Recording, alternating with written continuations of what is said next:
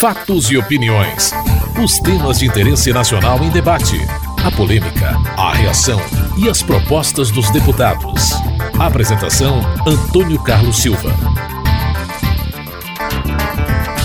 Mesmo com divergência na base aliada ao governo em torno do texto e falta de entendimento até mesmo sobre o processo de votação, os deputados tentaram votar a medida provisória que cria regras para as futuras concessões, arrendamentos e autorizações para exploração de portos e instalações portuárias no Brasil. A discussão começou com críticas à proposta. Rodrigo Maia, do Democratas do Rio de Janeiro, foi o primeiro. Nós estamos começando a votar uma aberração hoje no plenário da Câmara de Deputados o Brasil vai conseguir, com essa medida provisória, criar dois modelos para os portos brasileiros.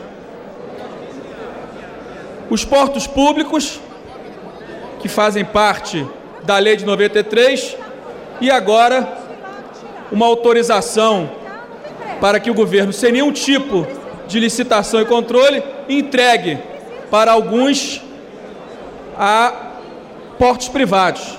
Aliás, nós poderíamos chamar essa medida provisória de medida provisória Ike Batista, um dos grandes beneficiados por essa medida provisória, que sem licitação, sem pagar nada ao governo, vai ganhar um porto. E nós vamos, e não adianta o deputado Paulinho da Força achar que está vencendo com essa medida provisória, porque com a aprovação dessa medida provisória, milhares e milhares de trabalhadores dos portos públicos ficarão sem trabalho. Porque quando você faz um investimento, quando as, pessoas, as empresas pagam pelas suas concessões, pagam as suas tarifas, e ao lado desses portos públicos, o governo coloca um operador sem nenhum tipo de custo, é óbvio que o governo, sem desmontar os portos públicos, está garantindo a falência desses operadores. Irine Lopes, do PT do Espírito Santo, rebateu. Ao contrário daqueles que não querem aprovar a medida provisória 595, como se ela fosse prejudicial ao país, a presidenta Dilma teve a coragem de apresentar para apreciação desta casa e do Senado uma medida provisória capaz de dar competitividade ao nosso país no mercado internacional a responsabilidade de dotar os portos brasileiros de eficiência e de capacidade de disputar em igualdade de condições com os grandes portos internacionais é o que dará longevidade à política de comércio exterior brasileiro. Isso é responsabilidade não só com o momento presente, mas com o Brasil daqui a 20, 30 anos. Mendonça Filho do Democratas de Pernambuco considerou a medida esdrúxula. Não sou contra a operação privada, muito pelo contrário, a operação deve ser privada, mas os privados dentro dos portos públicos têm que pagar a outorga. Os privados dentro dos portos públicos têm que pagar arrendamento. Os privados dentro dos portos públicos terão uma mão de obra muito mais cara do que aquele que estará do lado. E o governo vai presentear, a verdade é esta: presentear quatro ou cinco amigos do rei ou da rainha, da rainha, aquinhoando com uma operação portuária de milhões. O canal de acesso ao porto todo benefício coletivo, ele vai ser bancado pelo governo central, pelo governo federal, socializado o prejuízo, beneficiando o ator privado que vai operar em condições desiguais, em condições desproporcionalmente desiguais de competitividade com aqueles que atuam nos portos públicos em operações privadas em todo o Brasil, do Rio Grande do Sul ao Maranhão. O líder do governo, Alindo Quinalha, afirma que a medida vai dar capacidade de planejamento ao país. O que a gente ouve muitas vezes e vê no noticiário e nos comentários, e isso produz uma unanimidade, é que existe um gargalo de infraestrutura em nosso país. É comum serem citadas filas de caminhões. É comum também, e com razão ser citado, que muitos navios esperam para poder carregar ou descarregar. Tudo isso é verdade. Mas nós podemos apelidar isso de crise de crescimento. Nos últimos 10 anos, as exportações brasileiras pularam de 60 bilhões de dólares para 240 bilhões de dólares. Um aumento de 302% aproximadamente. Esta medida provisória representa um projeto. É um projeto de recuperar a capacidade de planejamento do Estado brasileiro.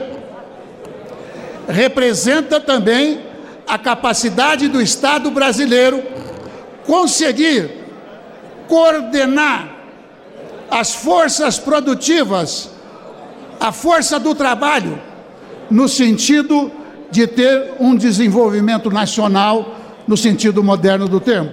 Houve tentativa de retirar a medida da pauta. Confirmada a votação, os deputados tinham pela frente várias votações. Havia o projeto da comissão mista e quase 30 emendas, uma delas do líder do PMDB, Eduardo Cunha, que aglutinava várias outras. O líder do PR, deputado Antônio Garotinho, foi à tribuna e levantou suspeitas sobre interesses para aprovar a emenda de Eduardo Cunha. Não votarei nesta emenda aglutinativa esta emenda aglutinativa deveria ter outro nome. Outro nome. Essa, senhor presidente, não é a MP dos portos. Eu vou dizer e assumo. Essa é a MP dos porcos. Essa MP está cheirando como disse alguém aqui, mal, não está cheirando mal, não, é podre. Não é MP original que veio. Eu me refiro ao que foi produzido aqui. Então, eu não quero que amanhã o meu nome e cada um zele pela sua biografia esteja envolvido com situações que virão à tona. Humberto Souto, do PPS de Minas Gerais, exigiu explicações do líder do PR. Senhor presidente, a denúncia que faz o deputado Garotinho nessa casa é de suma gravidade.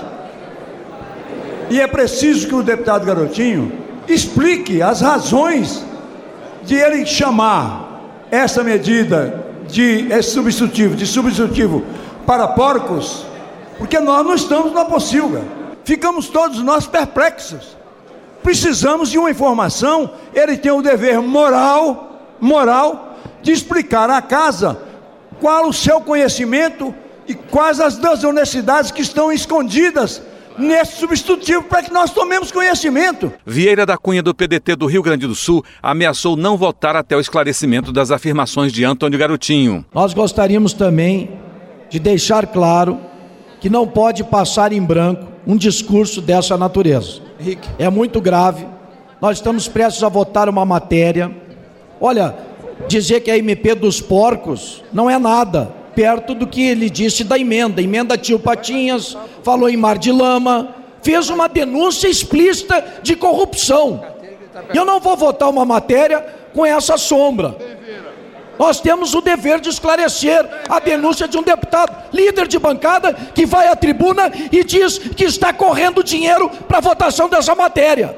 Nós não podemos assistir uma denúncia dessa e fingirmos que nada está acontecendo. O líder do PPS, Rubens Bueno, também ameaçou não votar até o esclarecimento da denúncia. Das formas que estão sendo colocadas as coisas aqui, quer parecer que tudo que esta casa faz tudo que esta casa modifica, tudo que esta casa sugere, pode levar ao pensamento que há conluio, conchavo e corrupção. É um absurdo colocarmos esta casa nesta posição. Esta casa que já tem situação difícil perante a opinião pública, ser colocada numa situação como essa. Eu ajo com minha consciência e tenho minha consciência tranquila. O líder do PMDB, Eduardo Cunha, defendeu a emenda que apresentou e criticou Antônio Garotinho. Alguns têm um comportamento transparente, claro e nítido em defesa dos seus embates.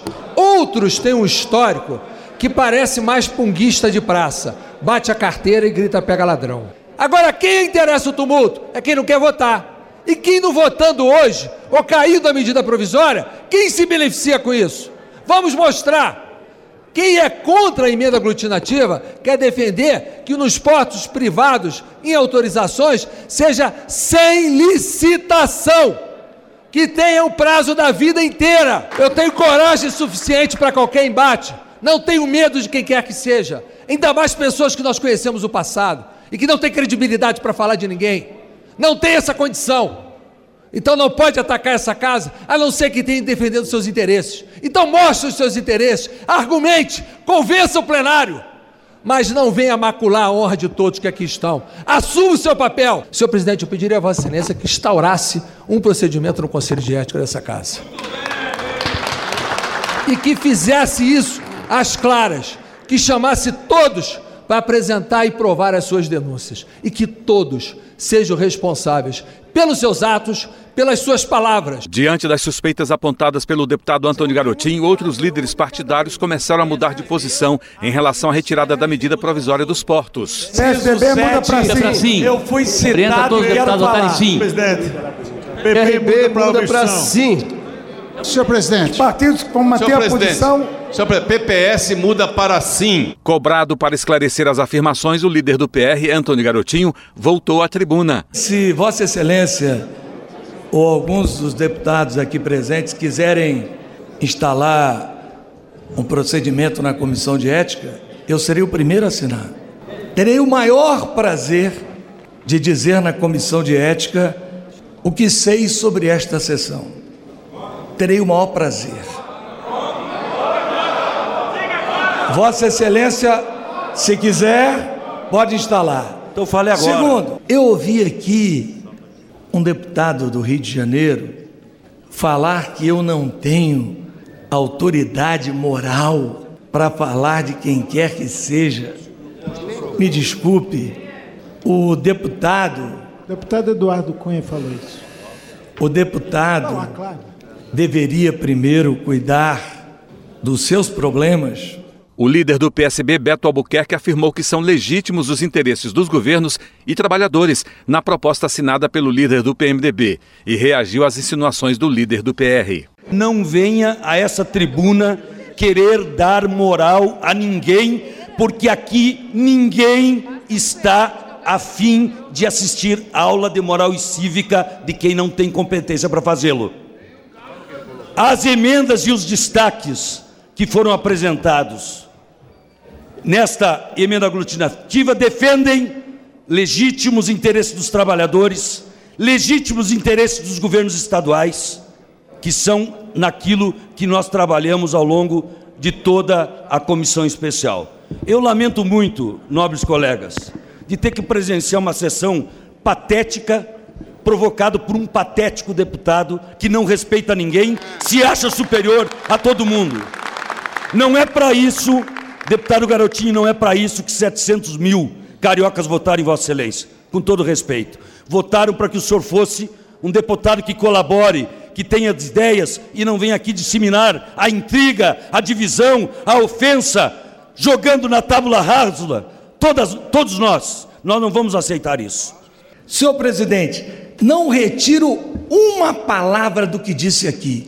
Uma palavra. Vossa Excelência faça o que quiser o meu primeiro compromisso é com a verdade. O que eu disse aqui está mantido. A única coisa que digo, não fiz nenhuma acusação pessoal ao meu vice-líder Milton Monte, que se eu, por acaso, deixei passar essa impressão, quero aqui me desculpar, é a única coisa. Quanto aos demais, todos os outros pontos tocados, pegaram uma medida provisória séria, uma medida provisória para o bem do Brasil e transformaram num monstrengo nessa é, medida aglutinativa, essa emenda aglutinativa, que de aglutinativa não tem nada. É a medida da esperteza, do negócio. E eu disse: Qual é o negócio, garotinho? Seja homem e diga.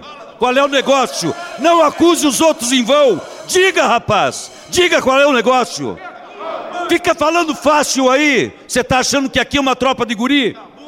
Para ficar ouvindo desaforos teus? Só pediria ao deputado Beto Albuquerque que vestiu a carapuça quem quis.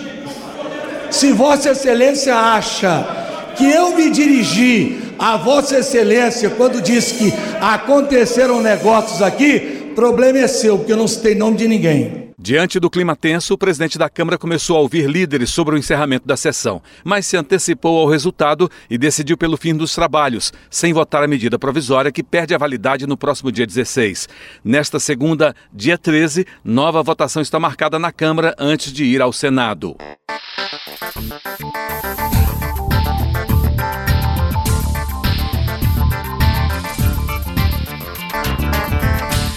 Pautada na sessão por acordo de líderes, a votação da urgência para o projeto que regulamenta a criação, incorporação, fusão e desmembramento de municípios enfrentou a oposição do PSOL. Ivan Valente, de São Paulo, teme a criação de municípios sem critérios. Me perdoem, mas certamente quem já foi deputado estadual aqui, vários deputados o foram, sabem a farra do boi que foi a criação de municípios num determinado período da nossa história. Nós sabemos perfeitamente que foram criados em cinco anos mais de mil municípios, com interesses diversos, a maioria sem condições de sobrevivência efetiva. E agora se tenta uma lei para disciplinar isso. Nós somos a favor, mas com critérios objetivos. O que nós estamos votando aqui não tem critérios objetivos. Lira Maia, do Democratas do Pará, afirmou que o projeto é moralizador. Eu concordo com o deputado Ivan Valente que na época da criação de município houve farra, sim. Vários municípios não deveriam existir se as regras que estivessem em vigência fossem as regras desse projeto que nós estamos votando hoje. É bom que vossas excelências atentem que esse projeto ele devolve para as Assembleias Legislativas a competência de criação de novos municípios, mas sobre critérios.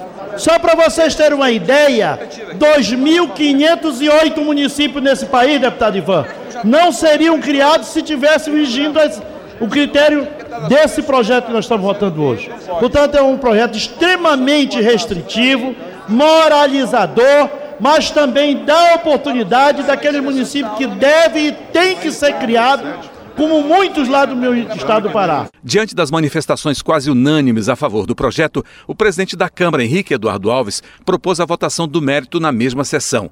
Ivan Valente, do pessoal de São Paulo, mais uma vez discordou. Não é unânime. E não tem acordo. Vossa Excelência fez uma reunião de líderes agora, há poucos momentos, e colocou claramente que hoje só seria votado a urgência. O presidente da Câmara, Henrique Eduardo Alves, deu razão ao parlamentar do PSOL, mas fez outra tentativa para pautar o projeto.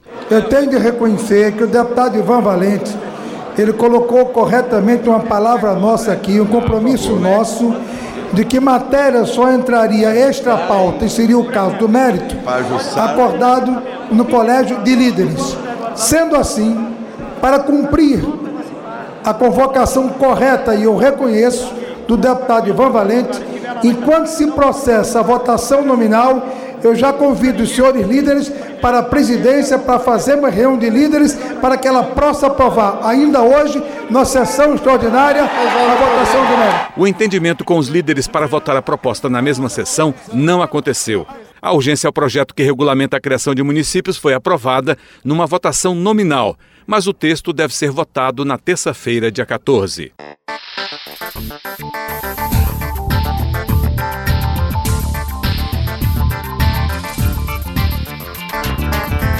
Deputados debateram em plenário, numa comissão geral, medidas de combate aos efeitos da seca no semiárido nordestino.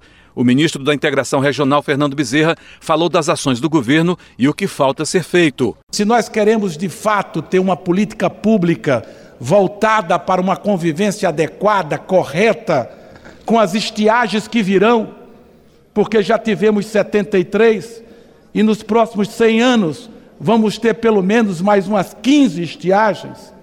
Portanto, nós temos que cuidar de ter programas e de ter ações que possam ser estruturantes e que possam ser permanentes. Nós precisamos também ter uma política muito clara voltada para a promoção da irrigação, porque de todas as experiências, de todas as políticas que foram promovidas ao longo dos últimos 50 anos, desde o tempo da criação da Sudene, no final da década de 50, nenhuma política pública foi mais eficiente do ponto de vista da geração de emprego e renda, senão daquelas ações decorrentes de investimentos em perímetros públicos federais realizados seja pelo Denox, seja pela Codevasf. O líder do PT, José Guimarães, defendeu a recuperação de órgãos de combate aos efeitos da seca. Nós temos que fazer uma força-tarefa para recuperar as instituições que na região são responsáveis por essas políticas. Não pode o DENOC ser,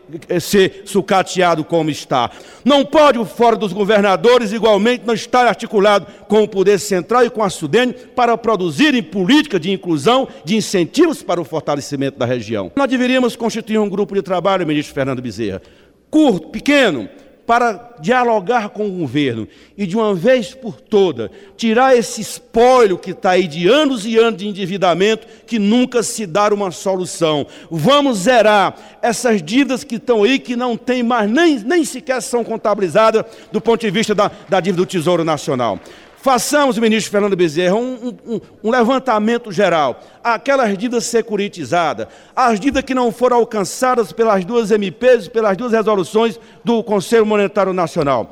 Peguemos isso e vamos dizer, governo, vamos resolver isso, porque isso é um entrave. Os produtores rurais, eu sei que muitos querem anistia, no nosso governo não tem anistia, mas há que se preparar as condições para que esses produtores rurais possam negociar suas dívidas. O líder do Democratas, Ronaldo Caiado, pediu anistia para dívidas dos agricultores. Por que que nessa medida provisória 610 que está aí, não podemos alongar o prazo para 2013 e propor exatamente aquilo que é uma condição para resgatar o mínimo da economia do Nordeste?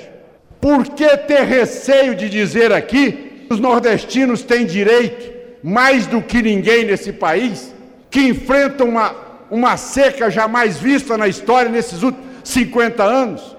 Por que, que os nordestinos não podem ser anistiados? É o mínimo que se pode dar a esse segmento produtivo do país. O governo vai recuperar o seu rebanho? Vai resgatar o prejuízo com a sua lavoura? Não, é uma medida que propõe negociação para ir na agência do Banco do Nordeste, do Banco do Brasil, para simplesmente ouvirem as exigências. Olha, me traga 30 documentos aqui para eu poder liberar esse crédito de emergência. Por que não fazer o rebate no semiárido? Por que não ter a coragem de assumir? Paulo Rubens Santiago, do PDT de Pernambuco, defendeu o novo modelo de enfrentamento da seca. A seca pela qual nós estamos passando é a confirmação da falência de um modelo de enfrentamento dessa questão na história do país. Nós vamos completar 124 anos de República. Nós vamos completar 54 anos do lançamento da Carta de Salgueiro, da qual se gerou o Grupo Técnico para o Desenvolvimento do Nordeste, em 1959, liderada por Celso Furtado. E nós estamos de novo vivendo a pior situação de estiagem dos últimos 50 anos. O que é que nos falta, senhor presidente? É claro, e nós ouvimos aqui a fala do ministro Fernando Bezerra, há obras em andamento, há ações, há programas, mas nada disso reflete uma nova estrutura de enfrentamento da questão da seca no semiárido.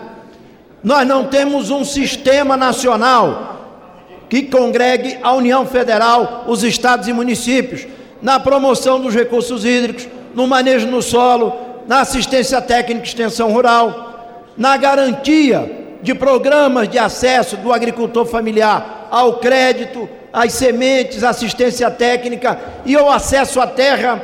A velha questão da reforma agrária no Nordeste parece que não tem nada a ver com a seca. Nós temos que ter um pacto aqui para a gente enfrentar isso de uma forma diferente. Primeiro, os ministérios e os órgãos federais que têm atuação na área da seca não podem ter contingenciamento orçamentário.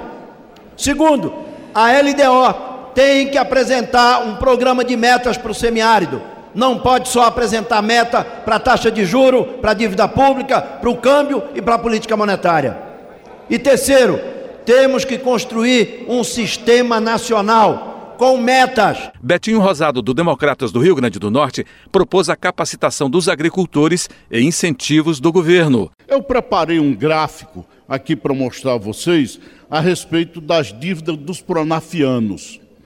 Esse gráfico, os pronafianos são o grupo de agricultores que mais recebem incentivos do governo federal, seja incentivos para os investimentos, para o custeio e para a assistência técnica.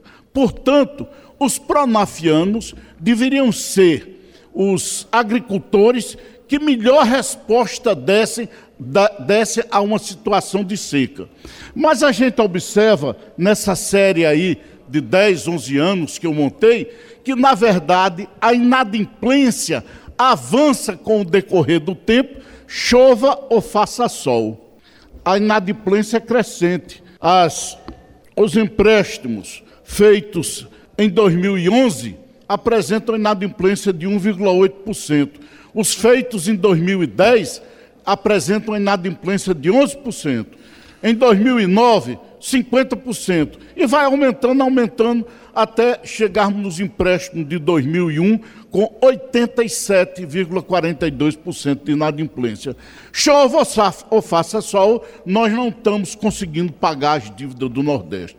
Daí, nós precisamos desses incentivos do governo, esses rebates que estão propondo aqui direto, para que a gente possa liquidar essas dívidas. O presidente da Câmara, Henrique Eduardo Alves, anunciou a votação de medidas de combate aos efeitos da seca até o final do mês que vem. Eu acho que é a hora como, como nordestino, presidente da Câmara de Deputados, priorizar sim o nosso Nordeste. Então, assumo o compromisso de que nós vamos sim, desde 30 dias, pautar aqui uma agenda que trate, que cuide, que priorize o nosso Nordeste que está precisando.